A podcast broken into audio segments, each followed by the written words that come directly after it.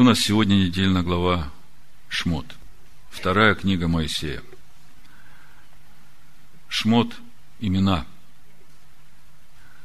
И, в общем-то, название главы и название книги – это как бы центральная тема, центральная нить, которая связывает с собой всю тему книги «Исход». И что мы видим? Я немножко повторю откровения предыдущих лет. В проповедях это есть. Мы видим перечисление имен сынов Израилевых, которые входят в Египет. И потом мы читаем, что умирает Иосиф, и умирают все, которые были с Иосифом. Весь род их, так написано. Как бы на этом история про отцов заканчивается. И вот книга «Исход» начинается новый этап на том основании, которое заложили праотцы. Начинает созидаться Божий народ. Как Бог говорил Иакову: «Иди в Египет, не бойся, там я произведу от тебя народ великий». Божий народ рождается в Египте. И если смотреть на историю общины Иешуа, или историю строительства церкви, то, в принципе, та же самая аналогия. Приходит Иешуа, раскрывает духовный путь закона Бога, проливает свою кровь во искупление грехов всех людей. И через это заключается с Богом новый завет, по которому Бог напишет свой закон на сердцах людей. Иешуа посылает своих учеников с этим откровением, с откровением о том, что Иешуа есть Машиах, посылает своих учеников научить или делать учеников из людей во всех народах, учить их всему, чему научил Иешуа своих учеников, и через это создавать или умножать Божий народ в мире. Призывает Иешуа Павла, Савла, дает ему откровение о Машиахе, получает Саул рождение свыше, проповедь Царства Божьего, проповедь имени Божьего, проповедь закона Божьего через апостолов распространяется до края земли. И апостол Павел говорит, это 1 Коринфянам, 4 глава, 9 стих. «Ибо я думаю, что нам, последним посланникам, Бог судил быть как бы приговоренными к смерти». Я все время читал, не мог понять, почему последним посланникам. Разве после этого не было посланников? Почему Павел так говорит? Потому что Иешуа и апостолы и первоапостольская церковь, они заложили основание. Они заложили основание для строительства общины народа Божьего. То, что мы видим сейчас в нашей недельной главе. Вот смотрите, как написано. Книга «Исход», 1 глава. Вот имена сынов Израилевых, которые вошли в Египет. Каждый с домом своим. Идет перечисление. И дальше читаем 6 стих. «И умер Иосиф, и все братья его, и весь род их». Апостол Павел говорит, мы как последние посланники. И дальше, казалось бы, всякая связь с праотцами прерывается. Народ умножается в Египте, и вдруг мы во второй главе книги «Исход» читаем: «Некто из племени Левина пошел и взял себе жену из того же племени». Вот это вот некто. Как бы мы знаем, конечно, кто это был и как это было, но Тора хочет нам сказать, что вот то основание, которое было положено праотцами, вот сейчас на этом основании начинается новый процесс, собирания Божьего народа и вывода его из Египта. А перед этим был длинный процесс умножения Божьего народа в Египте. И если мы посмотрим на историю церкви, то же самое. Народ умножается, причем так умножается, что когда император Константин пришел к власти, ему говорят: ты знаешь, в твоем царстве есть много людей, которые тебя не почитают царем. Какого-то Иешуа называют царем. Он говорит: так убейте их. Посчитали, говорят: знаешь, почти полцарства убить надо. Он говорит: ну, тогда сделаем по-другому. И мы тут читаем в нашей недельной главе: и восстал в Египте новый царь, который не знал Иосифа. И сказал народу своему: вот народ сынов Израилевых многочислен и сильнее нас. Перехитрим же его, чтобы он не размножался. Слышите? Когда мы смотрим на поведение императора Константина, мотивация та же самая. Перехитрим его, чтобы он не размножался. И вы знаете, он очень преуспел в этом. Перехитрил настолько, что лишил народа закона Божьего.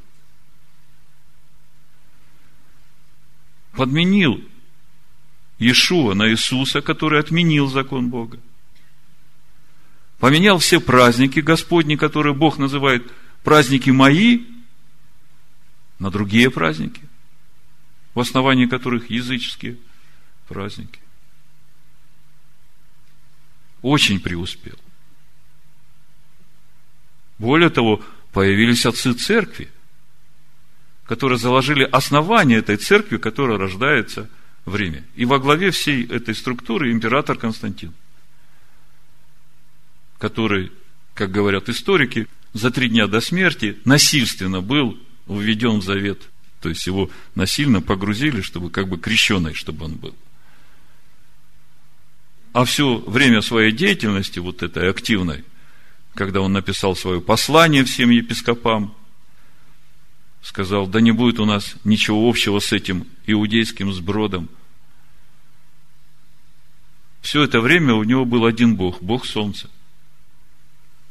И когда смотришь на нашу недельную главу и на то, что происходит в истории Божьего народа последние 2000 лет, видишь полную аналогию. И через это легко понять, что же делать сейчас, что будет происходить сейчас. Так вот, наша недельная глава называется «Шмот. Имена». И вся 2-я книга Моисея называется «Шмот». И это то, что связывает в единую цепь все события, которые происходят с народом Божьим от прихода его в Египет, умножения его в Египте, выхода его из Египта и прихода в обетованную землю. И все эти процессы связывают одно слово – имена. И мы уже говорили, что весь процесс выхода из Египта и укоренения нас в обетованной земле, он связан с нашим познанием имени Всевышнего. И когда Бог призывает Моисея вывести народ из Египта, Моисей спрашивает: Господи, а что мне сказать, кто меня послал? С каким именем ты придешь? Бог говорит: скажи им Эгье Ашер Гье. Я буду, как я буду. Скажи им: Бог Авраама, Исхака и Иакова послал меня, и это мое имя навеки.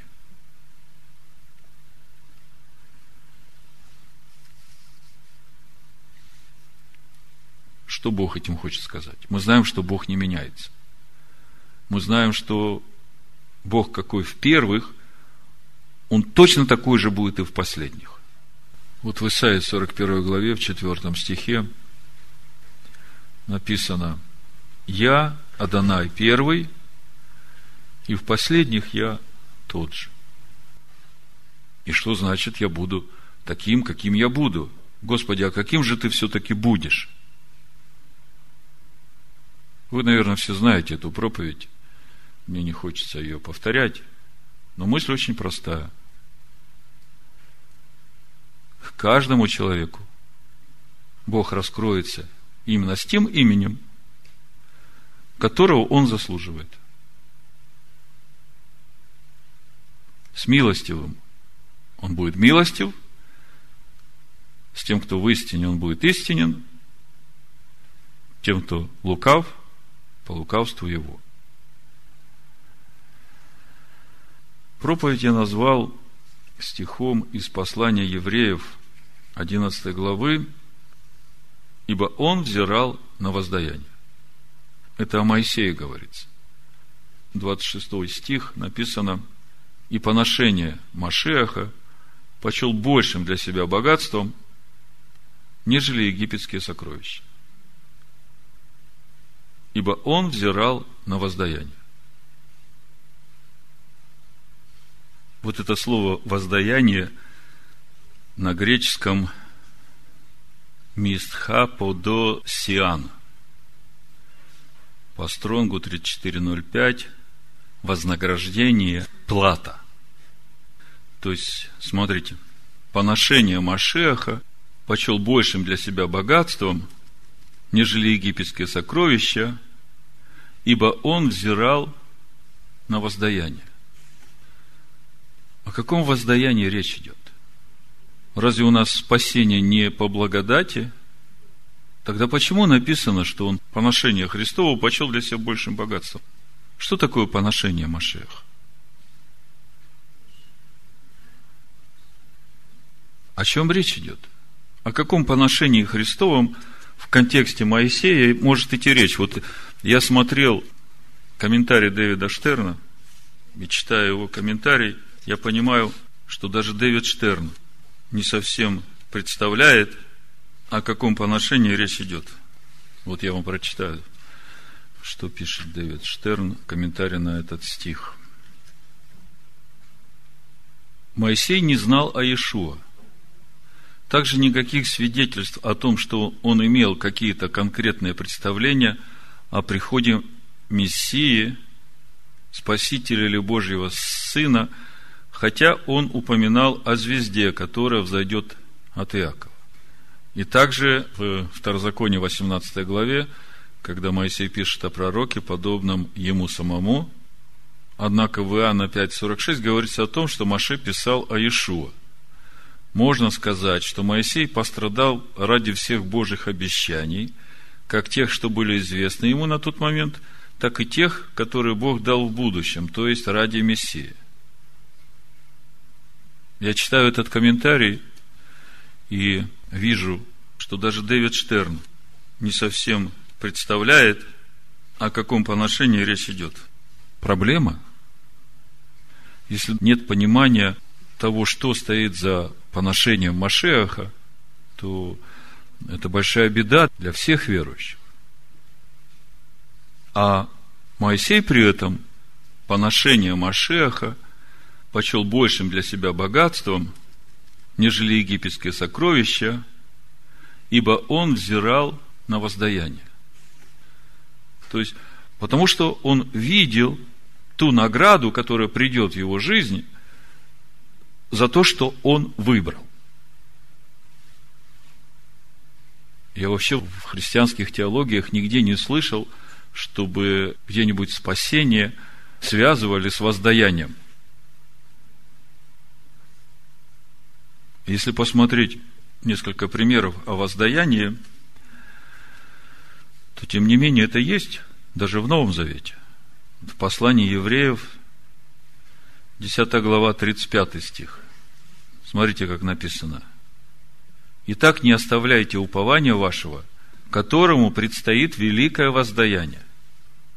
То есть, останьтесь в том, что имеете, сохраните, потому что предстоит большая награда за это. «Терпение нужно вам, чтобы, исполнив волю Божию, получить обещанное».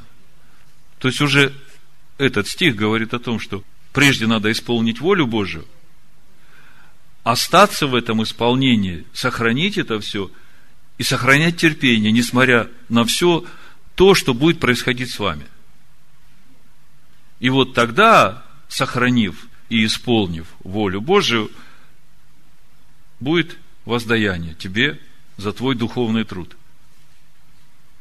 А в Колоссянах 3 главе, 24 стих, 25 написано: «Зная, что в воздаянии от Господа получите наследие». Смотрите, в воздаянии от Господа получите наследие. И это как-то противоречит тому, что мы в Ефесянах 2 главе читаем: «По благодати Божией вы спасены». Ну, тут просто надо покомментировать немножко это место, чтобы понять, о чем Павел пишет в Ефесянах. Сейчас мы придем к этому. Я дочитаю, что написано в Колоссянах, 25 стихе 3 главе. «А кто неправо поступит, тот получит по своей неправде. У него нет лицеприятия».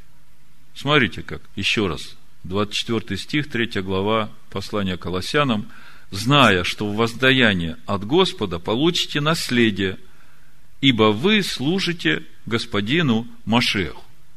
То есть, если ты служишь Машиаху, то в воздаяние, в награду получишь наследие. Видите как? А кто неправо поступит, то есть тот, кто не служит Машиаху, тот получит по своей неправде. То есть, если говорить о воздаянии, в любом случае, и в положительном, и в негативном, мы видим, что это следствие или это результат выбора человека. Если он выбирает Машиаха и служит ему, то в воздаянии получит наследие. Моисей это понимал, и он выбрал служить Машиаху и проходить через все эти поношения, все эти унижения, все эти оскорбления, оставаясь верным тому, что он выбрал, потому что он взирал на воздаяние. У Авдия, 1 глава, 15 стихе написано: «Ибо близок день Господень на все народы. Как ты поступал, так поступлено будет и с тобою. Воздаяние твое обратится на голову твою». Эгье Ашер Гье. Я буду, как я буду. Как ты поступал, так и будет поступлено с тобою. В послании Иеремии, 51 главе, вот я вам сегодня уже говорил про Вавилон, смотрите, как написано, с 5 стиха буду читать.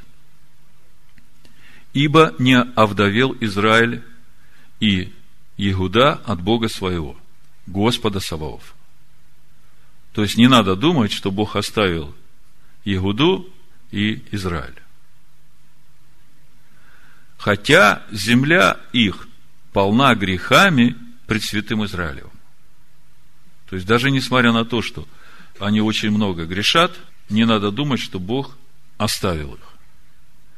«Бегите из среды Вавилона и спасайте каждый душу свою, чтобы не погибнуть от беззакония его. Ибо это время отмщения у Господа. Он воздает ему воздаяние». Видите, опять воздаяние. Вавилон был золотою чашею в руке Господа, опьянявшую всю землю. Народы пили из нее вино и безумствовали. Внезапно пал Вавилон и разбился. Рыдайте о нем, возьмите бальзама для раны его, может быть, он исцелеет. 9 стих. «Врачевали мы Вавилон, но не исцелился. Оставьте его. И пойдем каждый в свою землю, потому что приговор о нем достиг до небес и поднялся до облаков». «Я буду, как я буду», сказал Господь Моисею, и сказал: «Иди, выводи мой народ». Моисей приходит, начинает говорить: «Бог послал меня», народ верит, идет к фараону, говорит: «Отпусти народ мой». Фараон ожесточается, народу становится еще хуже. И недельная глава заканчивается тем, что Моисей приходит к Богу и говорит: «Господи, Ты меня послал, я пошел, сказал, и с тех пор, как я сказал, народу стало еще хуже. Вы слышите? А мы сегодня говорим о полной аналогии. Павел пишет в Коринфянах, что то, что написано в Торе, это как образы для нас. Почему стало еще хуже? И так было плохо. И так кругом. Языческие праздники, триединый Бог, Иисус, который отменил закон. И во всем этом его народ как-то пытается сохранить веру отцов. И тут начинаешь об этом говорить: народ, выходи из этого Вавилона. Только начал об этом говорить, народу стало еще хуже. Так вопрос, почему же стало еще хуже? Вы знаете, что Писания учеников Машиаха называют следами Машиаха. И на иврите это Экев Машиах. 88-й Псалом, 51-52 стих. Написано: «Вспомни, Господи, поругание рабов Твоих, которое я ношу в недре моем от всех сильных народов. Как поносят враги Твои, Господи, как бесславят следы помазанника Твоего».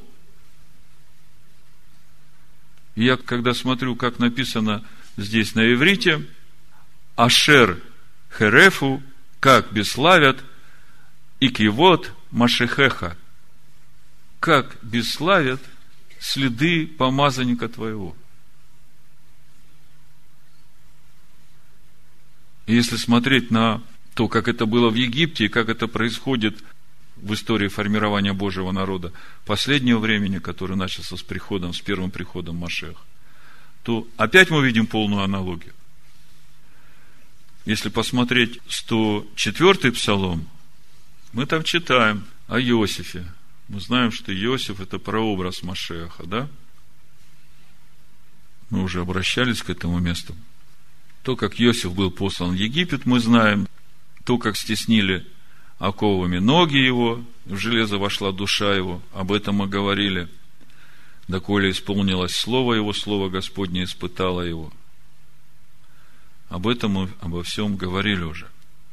20 стих. «Послал царь и разрешил его, владетель народов, и освободил его, и поставил его господином над домом своим, и правителем над всем владением своим, чтобы он наставлял вельмож его по своей душе, и старейшин его учил мудрости». То есть Иосиф не только заботился о том, чтобы спасти Египет от голода, Иосиф еще занимался тем, что учил, можно сказать, весь руководящий состав Египта Божьей мудрости, закону Божьему.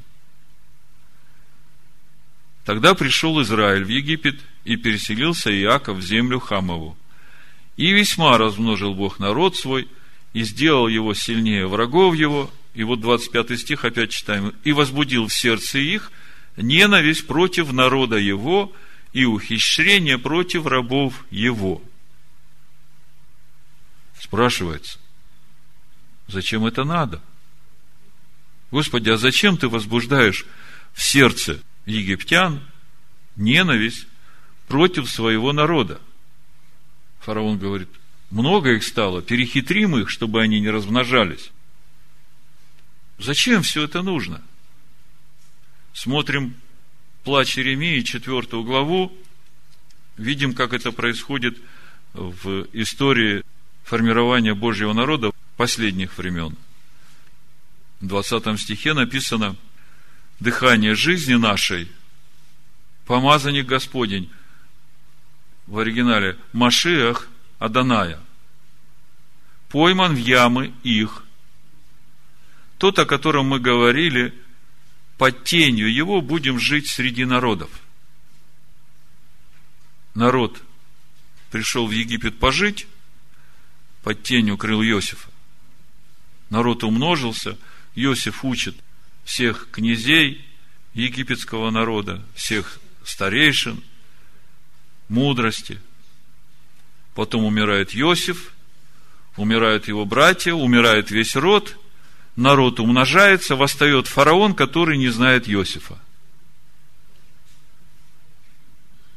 Конечно, здесь много причин восстания этого фараона. И одна из причин – это поведение самого народа. Как Наум прошлый шаббат говорил, по своей природной одаренности евреи стали, некоторые из них, самыми лучшими примерными египтянами. Во всех центральных местах везде они стали первыми. А их задача – хранить закон и учить этому закону весь Египет. И вот восстает фараон, Бог возбуждает ненависть в сердцах их. Мы спрашиваем, зачем это все надо? И почему с тех пор, как Моисей пришел говорить о выходе, стало еще хуже? Вы чувствуете, как вот эта вот вся ситуация напрягается, накаляется в такой узел, который вот сейчас взорвется? Для чего Бог все это делает?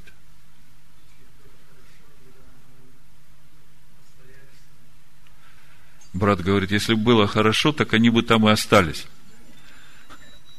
Но, скажем так, есть несколько моментов, которые в этот момент Бог решает. То есть, несколько задач. Первое – это пробудить действительно свой народ. Потому что, в принципе, большая часть из них уже жили так же, как и египтяне. И вот когда приходит Моисей и начинает говорить, и вот это вот все начинает происходить, народ как бы начинает просыпаться. Просыпаться именно для того, чтобы решить, кто же они на самом деле. Или они Божий народ, или они противники Божьего народа. Потому что вот со всей этой теснотой происходит вот этот раздел. Человек выбирает. Или он выбирает пребывать в поношении Машиаха, то есть страдать за свой выбор, или же он будет среди тех, которые будут приносить страдания Божьему народу за тот выбор, за то, что они остаются верными Машиаху. То есть, это вот то, что приближается сейчас, когда мы слышим призыв ко всему Божьему народу, выйди от нее, то мы должны понимать, что это не будет свадебная церемония с дорогой, устланной цветами, станет еще хуже. И станет хуже именно для того, чтобы после того, как все произойдет, каждый ответил за свой выбор. Каждый будет в воздаяние получать то, что он выбрал.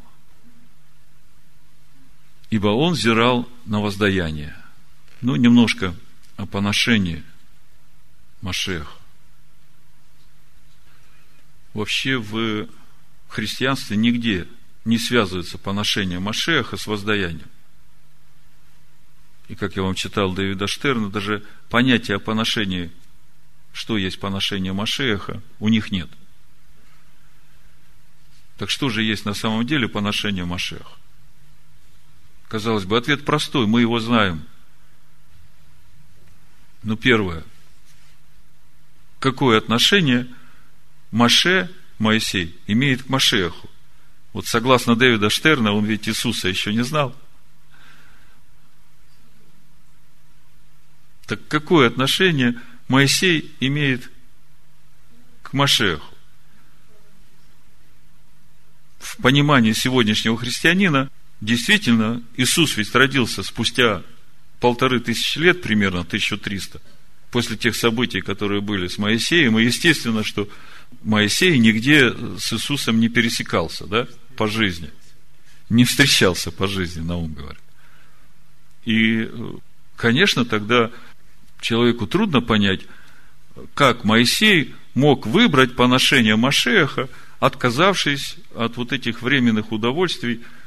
Вы подумайте, Моисей, он ведь приемный сын дочери фараона.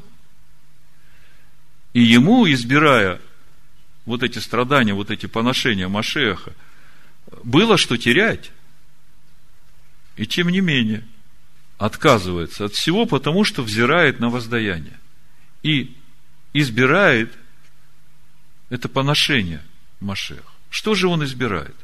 Он избирает быть верным Машиаху.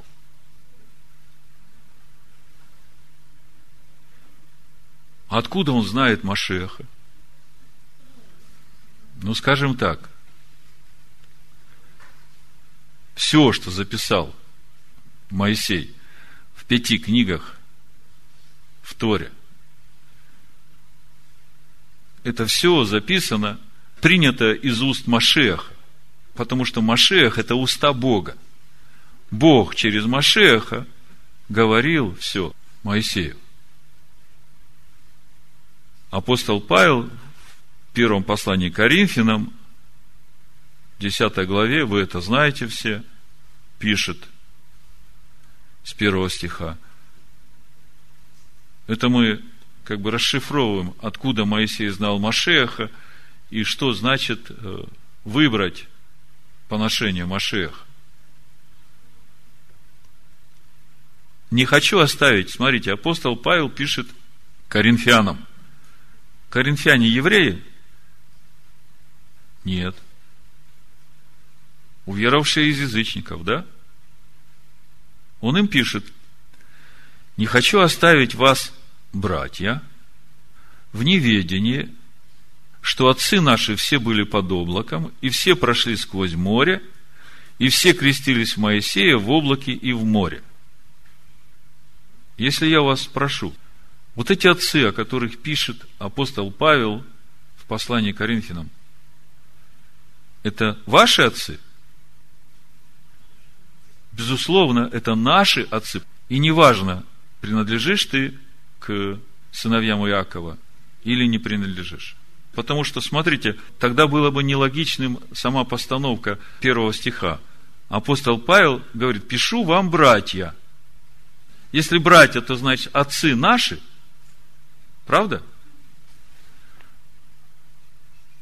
А вы знаете, что с нашими отцами, о которых пишет Павел Коринфянам, нет ничего общего с отцами церкви, которая родилась в Никейском соборе. Так вот, пишет Павел дальше. Все крестились Моисея в облаке и в море. Все ели одну и ту же духовную пищу. И все пили одно и то же духовное питье. Отцы, которые вышли, заметьте, выйти, это же тоже надо было выбрать Машиаха.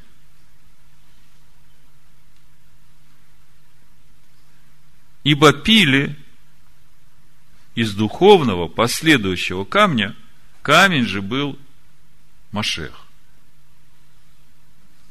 Слушайте, отцы пили в пустыне духовную пищу и духовное питье, которое течет из Машиаха. Кто им давал эту духовную пищу и духовное питье? Моисей. Потому что Тора, которую он записал из уст Машиаха, она текла из чрева Машиаха, из последующего духовного камня, который есть Машиах.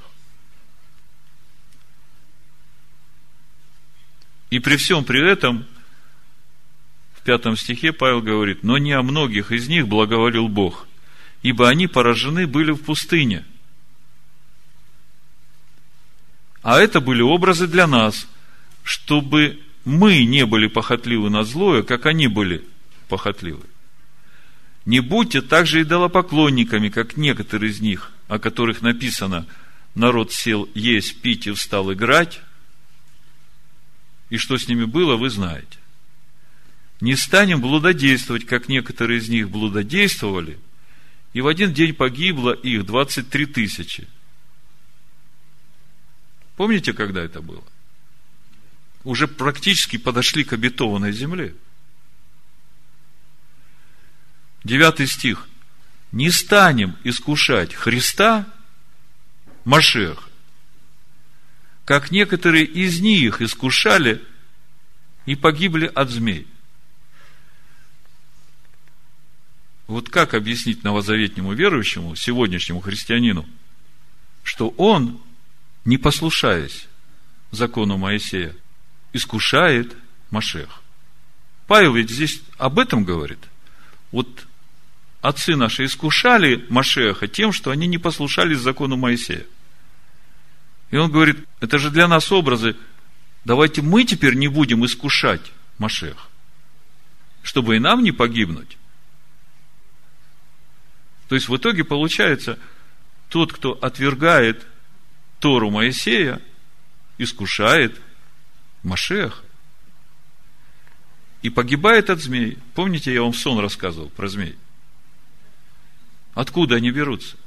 Когда я видел этот сон, я еще не имел этого места Писания. Это потом, спустя несколько лет, я вдруг увидел понимание вообще всей ситуации. Откуда пришли змеи? Почему они пришли? Почему народ гибнет от змей? Потому что искушают Машиаха. Не ропщите, как некоторые из них роптали и погибли от истребителя. Все это происходило с ними как образы, а описано в наставлении нам, достигшим последних веков. Так вот, я сегодня говорю к нам, достигшим последних веков. Что ты выбираешь? Проходить через поношение Машиаха, невзирая на то, через что тебе надо будет проходить, и остаться верным Машиаху. Или ты выберешь стать врагом Божьего народа, и через это в итоге все получат воздаяние, то, что выбрали. Мы уже говорили, что поношение Машиаха связано с исполнением воли Божией. Я сейчас прочитаю еще раз. В 10 главе 35 стихом мы читали: «Итак, не оставляйте упования вашего, которому предстоит великое воздаяние, терпение нужно вам, чтобы, исполнив волю Божию, получить обещанное». Терпение нужно вам, чтобы, исполнив волю Божию, получить обещанное. Послание Ефесянам 5:17 написано: «Итак, не будьте нерассудительны, но познавайте, что есть воля Божия». Что есть воля Божия? Вот в первом послании Фессалоникийцев 4:3 написано: «Ибо воля Божия есть освящение ваше, чтобы вы воздерживались от блуда». Ну, воля Божия, освящение наше. Каким образом? Вот как сегодняшнему новозаветнему верующему объяснить, в чем суть воли Божией для него? Он ведь думает, что Иисус Христос умер за все его грехи, он теперь святой, ему ничего больше делать не надо. Он свят, и ему уже место на небесах есть. Я обещал посмотреть еще с вами Ефесянам 2 главу, сейчас придем, разберемся с волей Божией. Вот смотрите, на этой неделе мы читали притчи, 28 главу, да? В 9 стихе написано: «Кто отклоняет ухо свое от слушания закона, того и молитва мерзость». Если смотреть, как написано в оригинале на иврите, мишмоа Тора, слушание Торы. Кто отклоняет ухо свое от слушания мишмоа Тора, учение. Так вот, вот это мишмоа значение слышать, слушать и становиться послушным. Слышать, слушать и становиться послушным. Слышишь и становишься послушным. Кто отклоняет ухо свое от слушания Торы, того и молитва мерзость. Смотрите, когда восстал этот другой фараон, который не знал Иосифа, я говорю о нас, достигших последних веков, который решил устранить или лишить, так будет правильно, лишить Божий народ закона, Торы Моисея. Это очень такой, хитрый ход, действительно. Если лишить действительно народ Божий Торы, то никакого уже размножения Божьего народа не будет. Представляете? Потому что написано, кто отклоняет ухо свое от слушания Торы, от слушания и послушания, того и молитва мерзость. А когда тебе говорят, что от закона проклятие, и тебя этому учат, то в итоге что получается? Человек молится, молится, а в Торе не живет, Торе не послушен, его молитва мерзость. Это я не придумал, так слово говорит. Откуда пришла Тора?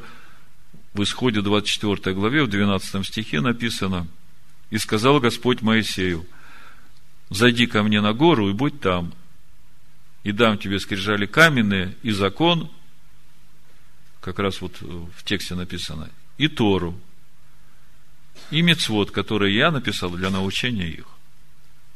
В притчах 29:18 написано: «Без откровения свыше народ не обуздан, а соблюдающий Тору блажен». Это все Слово Божие. Слово Божие, оно неизменно. Мы в послании евреям читаем, что Машиах вчера и сегодня, Иешуа Машиах, вчера и сегодня и вовеки тот же. Бог говорит: какой я в первых, такой я и в последних. И кому мы будем верить? Отцам церкви, которые сказали, что Иисус отменил закон, или же мы будем верить Машиаху, Слову Бога? А как это объяснить? Вот хотя бы этому человеку, который хочет помогать мессианским евреям. Без откровения свыше народ не обуздан. Так в чем же воля Отца? Мы в Ефесянах читали. Познавайте, что есть воля Божия. Познавайте Его закон. Познавайте Его учение. И когда ты будешь идти и познавать, Бог будет свой закон записывать на твоем сердце. И через это будет устрояться внутри тебя обитель для Бога.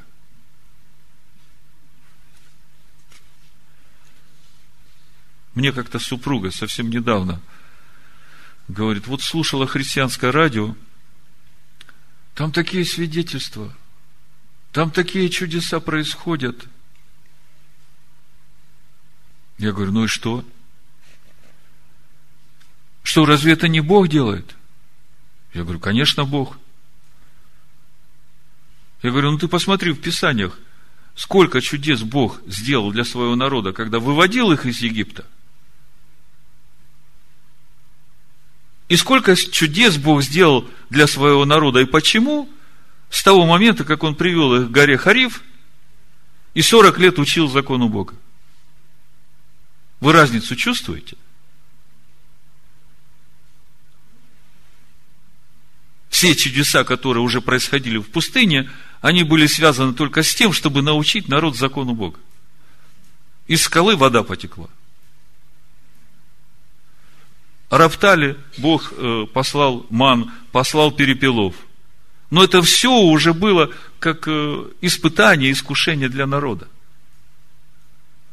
А вот те чудеса, о которых мы сегодня слышим, которые происходят, это естественное явление для всех, которых Бог хочет выводить из Египта. И в это время будет много чудес. Но смотрите, Бог выводит через чудеса и знамения свой народ из Египта и приводит их к горе Харив, чтобы заключить с ними завет. А народ что? Он получил свободу от Египта, вышел. Я говорю про народ, который сегодня, христианский народ. Ура, я спасен. Бог столько чудес в моей жизни сделал, освободил меня из рабства. Так посмотрите, насколько Бог, насколько Он джентльмен, скажем так. Он не заключает с тобой завет по принуждению. Конечно, когда ты в Египте, в долгах, в тесноте, глядишь, скоро тебя прибьют твои кредиторы. Конечно, ты в таком состоянии готов с кем угодно подписать договор, чтобы тебя от этого спасли. А Бог так не делает. Он тебя выводит оттуда, дает тебе полную свободу, ты освобожден от всякого рабства, от всякой зависимости. Все враги, которые на тебя наезжали, они все там в этом Черном море потонули, ты их всех видишь, и вот тут ты ощутил действительно свободу от всякого рабства этого Египта. И весь вопрос в том, а что ты теперь будешь делать? Вот тебе Бог дал полную свободу, ты исцелен от неизлечимых болезней, столько чудес Бог явил в твоей жизни, ты свободен от всякого рабства, и Бог теперь обращается к тебе и говорит, ну вот, теперь ты действительно свободен, теперь ты должен сделать свой выбор. Или ты заключишь завет со мной и станешь рабом мне, или же ты захочешь пребывать в той свободе, которую сейчас имеешь, и она неизбежно кончится тем же самым Египтом. Слава Богу за Божью милость, за все его чудеса. Но человек должен понимать, ему ведь никто не говорит, ему говорят, открываешь послание Ефесянам, 2 главу, ему читают и говорят, вот смотри, написано, от тебя больше ничего не требуется. Я сейчас прочитаю вам. Я просто немножко покомментирую, чтобы те люди, которые первый раз будут слышать все это, чтобы хоть немножко у них приоткрылось, о чем говорит Павел в послании Ефесянам 2 главе. Вот смотрите, 2 глава послания Ефесянам, 4 стих. Бог, богатый милостью по своей великой любви, амен, который возлюбил нас, Сына Своего отдал, и нас, мертвых по преступлениям, 1, оживотворил нас с Машиахом. Что значит оживотворил? Возродил в нас это живое слово. И Духа Своего туда, в залог, дал, чтобы Дух Божий вел нас в познание этого Машиаха. Это первое, что Он сделал. И дальше, благодатью вы спасены. Это второе. Понимаете, Павел, он настолько краток в своих высказываниях, что на самом деле думал апостол Павел, когда вот в 2 словах сказал всю формулу спасения. Вот смотрите. Оживотворил с Машиахом, благодатью вы спасены. 1 и 2. А что значит благодатью спасен? Мы как-то с вами говорили, что суть благодати – это Бог. Это Бог, живущий во мне. Он со Христом меня оживотворил, возродил Машиаха во мне. И через то, что Машиах во мне вырос, я наполнился Богом. Вот суть моего спасения – благодатью. Мы как-то разбирали подробно в Писаниях, что есть благодать. Это Его естество в нас. Вот она благодать. И как она к нам приходит? Через познание Машиаха. Через верность Машиаху. И это не будет в тепличных условиях. За каждое слово Машиаха тебе надо будет проходить через поношение, начиная от своих самых близких родственников, если ты только выбрал этот путь. Потом кончая твоими братьями и сестрами по бывшей твоей церкви. А другого пути нет. Я не вижу в Писаниях другого пути. Потому что с тех пор, как пришел этот призыв «Народ, выходи», стало еще хуже. Читаю дальше. Оживотворил с Машиахом, благодатью вы спасены. И воскресил с ним, и посадил на небесах в Машиахе Иешуа. Оживотворил с Машиахом, воскресил, посадил на небесах в Машиахе Иешуа. Это и есть суть спасения благодатью. А если в тебе нет этой благодати? Какое-то время ты там посидишь. Потому что по-любому оживотворил с Машиахом. А потом, когда царь войдет на брачный пир, посмотрит на твою одежду, понимаете, когда в тебе благодать, на тебе слава Божия. Ты сияешь славой Божией. Это видно. А когда на тебе нет этой славы, царь скажет, как ты сюда попал. Время бесплатной благодати закончилось. Вот там выход. Как в этой книге «Путешествие пилигрима», там автор пишет, И тут я узнал, что, оказывается, в самом раю есть одна дверь, которая ведет прямо в огненное озеро. Посадил на небесах Машиах Иешуа, дабы явить в грядущих веках преизобильное богатство благодати своей, чтобы в будущих веках на той новой земле и новом небе, которое придет, чтобы была видна вот эта благодать Божия в избранных Его сосудах, в благости к нам, в Машиахе Иешуа. Это благодать в нас, в Машиахе Иешуа. По-другому быть не может. И она в нас через познание Его. Через познание Его Он, праведник, раб мой, оправдает многих, и грехи их на себе понесет. Так написано в Исаии 53 главе.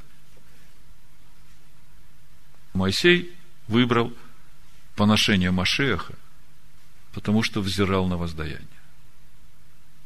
Есть награда. О награде еще прочитаю вам, что говорят Писания, чтобы вы понимали, что есть действительно награда. Вот смотрите. Малахия, 3 глава. Начну с Малахии, потом и из Нового Завета возьму.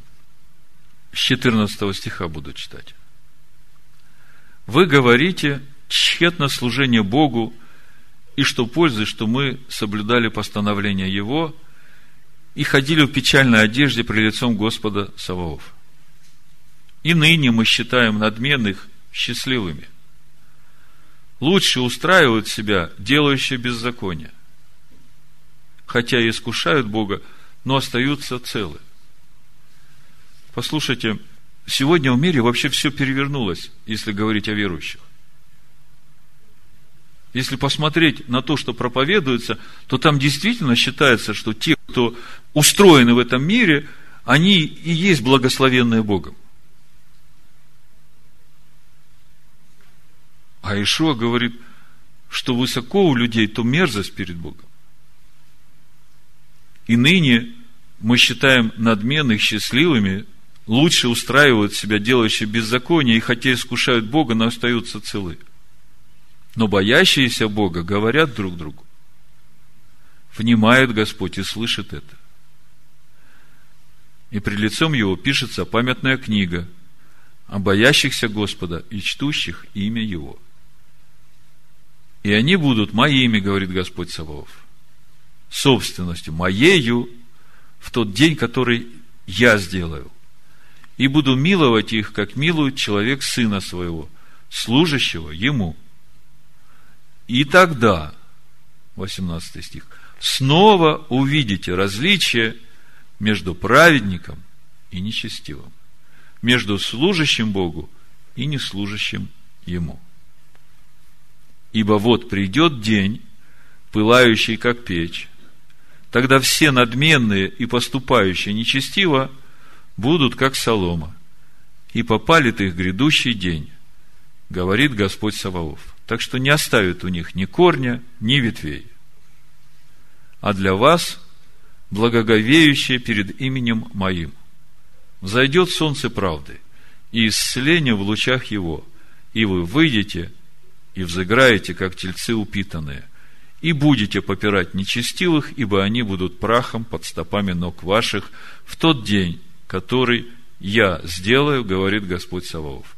Помните закон Моисея, раба моего, который я заповедал ему на Хариве для всего Израиля, равно как и правила и уставы. Книга Откровений, 22 глава, как бы конец всей истории, с 11 стиха. «Неправедный пусть еще делает неправду, нечестивый пусть еще сквернится, праведный да творит правду еще, и святый да освящается еще, все гряду скоро, и возмездие мое со мною, чтобы воздать каждому по делам его. Я буду, как я буду. Я есть Альфа и Омега, начало и конец, первый и последний. Блажены те, которые соблюдают заповеди его, чтобы иметь им право на древо жизни и и войти в город воротами. А вне псы и чародеи, и любодеи, и убийцы, и идолослужители, и всякий любящий и делающий неправду.